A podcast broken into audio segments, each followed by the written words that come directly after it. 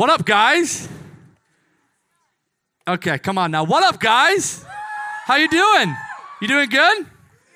It has been a long time, my friends. And the last time I said it was a long time was literally like the last time I was on the stage. So it's been a wild six weeks. Hey, so glad you guys are here. Do me a favor, turn to your neighbor, tell them they look beautiful, and you are so glad that they're here tonight.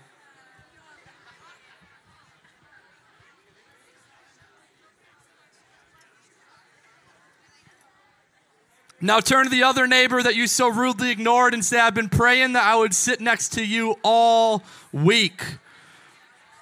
And God answers prayers. Praise God. Hallelujah. Amen. What up, Gabby? How you doing? Hey, hey, listen up, guys. Uh, I got a letter to read from you from none other than Pastor Joel Johnson. If you're new here, Joel is our senior pastor here. Uh, last week, we joined the whole church at Ash Wednesday. And let me tell you, Joel has been bragging about our students ever since so much that he wrote a letter that he wanted you guys to hear. So, so listen closely to this. Students, my friends, wow. There are times when I'm in complete awe of who God is and how he moves. You were present on uh, Ash Wednesday. You worshiped with joy. You engaged in God's word. You leaned forward. He's, he writes in cursive. He, you, I think it's you leaned forward. You leaned forward in repentance, or you moved forward in repentance. That's what it is. You moved me to my core. You are a contagious light. I was undone by God's goodness revealed in you. I love you. Come and sit with me for worship service whenever you want to come.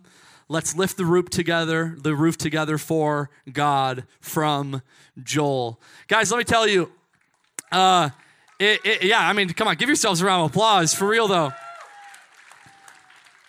Let me tell you, I it is rare when you can walk out of a room and say that high school students completely changed the climate but let me tell you, friends, Ash Wednesday was a better service because you were there.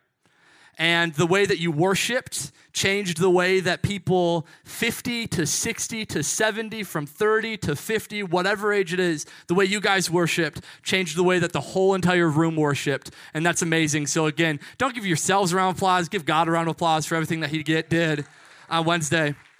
That was amazing.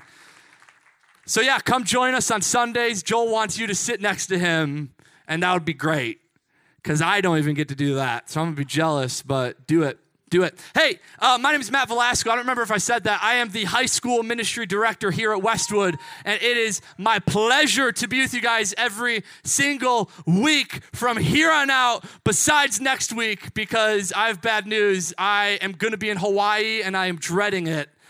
Uh, that's a lie. I can't wait. I'm going to golf and then someone from the PGA Tour is going to recognize me and they're going to be like, you should come play. And then you're going to be left with Caroline, which would be amazing. And then you'll watch me win the Masters. So if God's plan is good, then that's what will happen. If not, I'll be back in two weeks. And God's plan is still good. But uh, you got Kevin Klingbeil coming to teach y'all next week. So don't miss out on that. Bring a friend. He's the man, one of my best friends. You don't want to miss out on that. But something that we say around these parts, if you are new here, is this is home. We say this is home not because we believe you're going to sleep here, not because you got a bed here, not because this is your literal physical roof of beds your your uh, above your uh, roof above above your head, right? That's how I say. It. Not because your roof above your head house, but because it is your your spiritual home. Now, our goal, our dream, my vision, and my hope is that each and every one of you, when you come back from a long vacation, when you come back from six weeks of not having this regularly, like we have the past couple of months, would step back into the, these doors and you would breathe a sigh of relief and say, It feels so good to be home. I know for me tonight, it feels so good to be home. And so that's what we say. We say, This is home. And if you're new, my hope and my prayer is that you would be able to say, This is home also. But tonight, we are starting a brand new series titled Gold from Golgotha. Gold from Golgotha. And those that that word Golgotha might not mean anything to you tonight. We're going to tell you what that is, but before we get into that, I want to tell you something about this series. This series in 2015 when I was a sophomore in college at Bethel University, go Royals. When I was a sophomore in college, one of my favorite pastors and a man who's been super influential in my life, Levi Lusko out of Fresh Life Church in Montana, he preached this sermon or this sermon series for the first time, and I heard it. Uh, but little did I know, in 1945, a dude by the name of Russell Bradley Jones wrote a book titled Gold from Golgotha. And Pastor Levi Lusko would then adapt that book into a seven week series. And now, here, four years later, we are going to be adapting his series into a four week series. And we're going to be talking about the crucial and most important sayings that Jesus spoke while on the cross.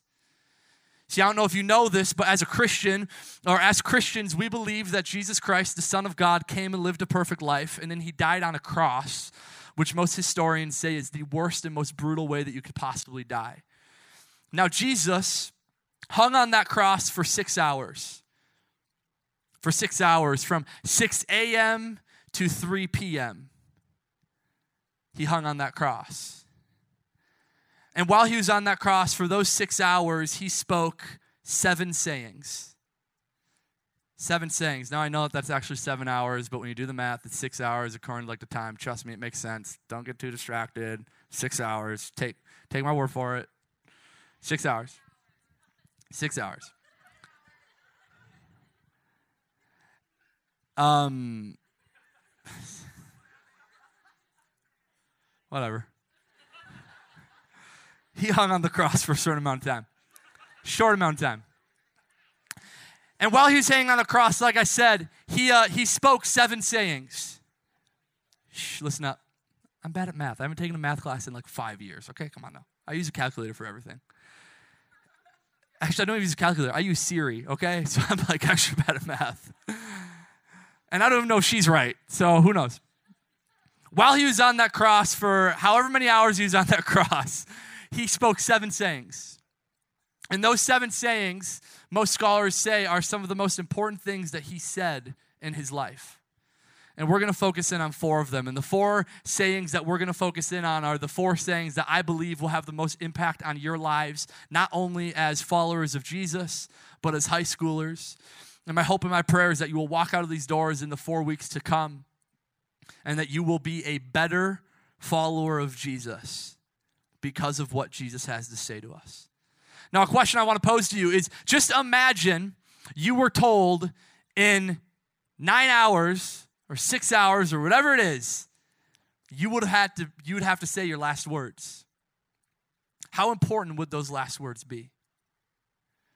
And it's with that spirit that we approach these final four sayings that Jesus had while on the cross knowing that what he said was of the utmost importance, not just to those who were in attendance, but to us 2,000 and some years later. Now, Proverbs chapter 25 says this it says, The right word at the right time is like a custom made piece of jewelry. And a wise friend's timely reprimand is like a gold ring slipped on your finger. And friends, if timely words and timely reprimand are like gold rings that are slipped on our fingers, then how golden are the timely words of Jesus Christ while on the cross? Thus, we get gold from Golgotha. Gold from Golgotha. Now, what is Golgotha? Golgotha in Aramaic, which is the language that Jesus would have primarily spoken, means the skull. It means the skull. And we know that Jesus was crucified on Golgotha. The Greek word would have been cranios, and the a lot of people also call it Calvary. Calvary, cranios, Golgotha all mean the skull, the place where Jesus was crucified. Now, why is it called the skull? Well, let me show you. I had the pleasure of going to Golgotha or what most scholars and most historians believe to be Golgotha. Now, how many of you can see the skull in the side of that hill? Can any of you see it? Anyone? Let me see if I can help you. Show the next slide. Now do you see it? Now go back. See it? Okay, go back. Look like a skull? Okay. So we don't know exactly where Jesus was crucified. But what we do know is what the Roman crucifixion was. The Roman crucifixion was the modern day movie theater. You would go with your family, with your friends, and watch people being crucified. It was a public ordeal. Now, I've said to you many a times what the process of crucifixion is, and as brutal and as painful as, as it is to hear, I'm going to tell you one more time just what exactly is crucifixion. Crucifixion would first begin with a trial. You'd be put on trial, and if you were found guilty, you would begin the crucifixion process. It started with they would strip you down from your clothes, they would beat you, they would spit on you, and they would tie you to a pole as you, as you were tied to that pole and put on your knees and hunched over, they would flog you. Now, what a flogging is, is it is not a whipping. A whipping is one large, le- long leather strand. A flogging usually was a leather strand with eight pieces. And on the end of those eight pieces were glass shards. And it was designed to wrap around your back and literally pull off the flesh. So those who were being flogged before crucifixion literally had the bones of their back exposed. And once they were done flogging you, they would put a cross on your back and say, Walk miles up a hill. And so Jesus, as he underwent this trial, was proclaimed guilty for a crime he did not commit. In fact, the religious leaders at the time declared him guilty before they even convinced himself what he was guilty of. They literally said he's guilty. Now, what can we do to at least get a legal, illegal trial going? So they lied. They said that he was a leader of a rebellion.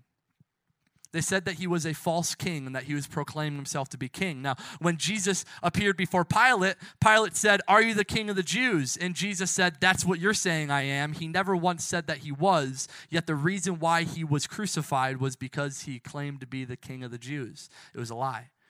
So after he was put on trial, he was flogged. After he was flogged, and his back his bare back was stripped of its flesh he had a hundred pound tree trunk of a tree placed on his back and he had to walk miles up a hill can you go back to that first slide of golgotha now if you would imagine that he would walk to the top of that hill and then they would lay down the tree that he had just carried up. And then they would place another one across it. And they would stretch his hands across. And they would turn his ankles over each other. And they would put a long nail straight through his ankle. And they would put a long nail straight through either his palms or his wrist. The Bible tells us it was his palms. And then, as he was hanging there, as he was nailed, they would then push the tree up on display for all of Jerusalem to see. See, the reason why many people believe this is actually Golgotha is not just a skull that you can see on, in its side for some of you, but also because it was a prominent place where the main highway, think Highway 5, went straight by it. And so all those who would go into the city or leave the city or who were within the city had sight of this. So when they walked out their door, they could see those being crucified. When they came home from work, they could see those being crucified. It was a public display. And the way that crucifixion works is you would think that you die from eternal ble- or internal bleeding, from uh, wounds, from hemorrhaging. You would think that the flogging would be what would kill you, but actually, all most crucifixion victims died via drowning in their own fluid in their lungs. And if you didn't die fast enough, what they would actually do is they would come and they would break your legs. The reason why is in order to breathe, you would have to, while slouching over, push up on the nail that is going through your ankle just to get one breath. And it's in that setting where we hear the final words of Jesus. It's in that setting with every breath having to push up on the nail in order to say words. And so, friends, the reality about those who were there in support of Jesus, but also for those who were there in condemnation of Jesus, they had to listen closely to what he had to say. Because I guarantee you, the man who had to push up on the nail through his ankle just to get a breath could not speak loudly. And so it's in that spirit when I say that we must lean in over the next four weeks. Because what God has to say to you may not be through me, it may be through a whisper that you have to lean in to hear. And so, my prayer as we go into tonight and the three weeks following is that we would be leaned in, whether physically, emotionally, spiritually, or mentally, that we would lean in and listen to what God has to say. Tonight, we are going to be in Luke chapter 23. Luke chapter 23, and it says this When they came to the place called the skull, when they came to Golgotha, they crucified him there along with the criminals one on his right, the other on his left. Jesus then said his first saying from the cross Father, forgive them, for they know not what they do. Father, forgive them, for they do not know what they are doing. Would you guys pray with me? Jesus, we are looking forward to everything that you have in store for us tonight and the following weeks. We, we lean in together as a community. Together as high school ministry, we lean our spirits in and our brains and our ears in to listen to what you have to say, believing that you have a lot to tell us. And Lord, we just ask that this message tonight and the messages following would change us to our core, would move us, Lord, and move us into action to see our schools come to know the love of Jesus. Lord, revival is starting in this generation. And Lord, I pray that revival would start from these walls. And we thank you for that. We pray these things in your name. Amen. Amen. Father, forgive them, for they do not know what they are doing. Tonight, I'm going to teach a message that I am calling You Don't Even Know. You don't even know. Because it is in that spirit, the spirit of not even knowing what is happening, is the spirit in which many of those who were at the foot of the cross watching Jesus die had. See, the reality is that we see in the crucifixion process, in Jesus' first statement, was that forgiveness would be the purpose of the cross. See, friends, there is a reason why the first thing Jesus spoke when he was on that cross was forgiveness. He proclaimed its purpose over not just those who were there, but also us 2,000 and some years later. See, the thing about crucifixion, like I said, it was a public display. And so there would have been hundreds, maybe even thousands, especially considering Jesus' notoriety, literally at the bottom of that hill. And as they were at the bottom of that hill, what they would do is they would most often, while we look at like the ancient Roman Catholic paintings of the crucifixion, we see thousands or hundreds of people weeping and crying. But the reality is that that was not the case. There might be 10 or 20 people weeping or crying. His mother Mary was certainly there. The disciples were certainly there weeping and crying because they were watching their Savior being crucified. But the majority of people would be there to mock him you see, we even hear that the thief on his left said to Jesus, If you are actually God, why don't you get down from there and save us also? And so we know, or we can, with a very, very, very educated guess, assume that the people, the sea of people at the bottom of the hill, would be yelling, Liar! False prophet, false king. If you're actually God, get down from there. Ha, you're not, you're weak. What are you doing? I thought you were strong. Where are your friends now? Where's your power now? And for the hours while he was there, there would have been people shouting at him. You are not who you say you are. You are a liar. And it's in that setting when Jesus pushes up on the nail through his ankle and breathes, Father, forgive them, for they know not what they do. And it says, We in our sin, we are with those who are yelling up at him. See, we like to think so often that we're the type of Christians who, well, you know, I would have been with Mary crying and being like, Jesus, like, oh, why? And like, oh, I shouldn't. We like to think that we would be the Christian that would be next to Mary. For friends, the reality is that we would all be in the crowd. We would all be yelling at Jesus, false prophet, false king, liar. That's who we'd be.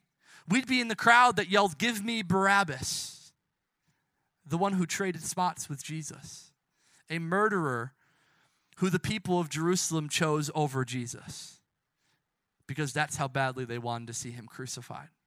It was a public display. And so, as Jesus breathes his first word, he says, Forgive them, for they know not what they do. And he says that also over us Forgive them, for they know not what they do. So, what we know from the crucifixion is that we have forgiveness available for us, and that forgiveness is so powerful that it was for you 2,000 and some years ago. Have you ever thought about that? That when Jesus breathes, Father, forgive them, for they do not know what they are doing, it was sufficient for you. That word, that saying was sufficient for you in 2019, whether you're at Minnetonka, Chanhassen, Chaska, Waconia, Eden Prairie, Glencoe, whatever school it might be that that word of forgiveness is sufficient for you. And they didn't even know they needed it. You don't even know. The death of Jesus, the death that Jesus died was sufficient for their forgiveness, even while they were laughing at him and he breathed his last. You see, friends, Jesus' death is so powerful that it's forgiveness is accounted for you on your behalf, even though you didn't believe. See, the forgiveness is so powerful that it is aware of your state of future forgiveness. See, God knew that whether it was 2015 through 2019, maybe tonight, maybe a year ago, whenever you receive forgiveness for the first time, God was aware and that death, that forgiveness that Jesus spoke over those who were mocking him was sufficient for you. What we know about God is that he's concerned with three things himself life and breath. Himself, life, and breath. What do I mean by that? What do I mean by the fact that God is concerned with Himself, with life, and with breath? Well, friends, breath equals life, life equals forgiveness. Forgiveness is only achievable by God. And so, if life requ- requires breath and life requires God, then we know that breath, life, and God are intertwined within each other. Now, let me show you how we know this. In Ezekiel 37, we see this. Then he said to me, This is Ezekiel, he's a prophet. His job is to speak on behalf of God. And what's happening in this setting is uh, Ezekiel has received this vision, this supernatural vision, where he's looking upon a huge valley and all he sees is dry bones. The language that's used in the Hebrew essentially means extra dead bones. So these bones aren't just skeletons, they're dry bones. So they've been dead for a really long time. They are extra dead. So he's looking over them and he said to me, Prophesy to the breath. Prophesy, Son of Man, and say to it, This is what the sovereign Lord says Come, breathe from the four winds and breathe into these slain. Come, Holy Spirit, breathe from the four winds and breathe into these slain. He's talking about the Holy Spirit here, that they may live.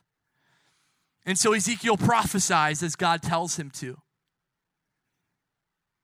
And it says that God's breath entered them and they came to life.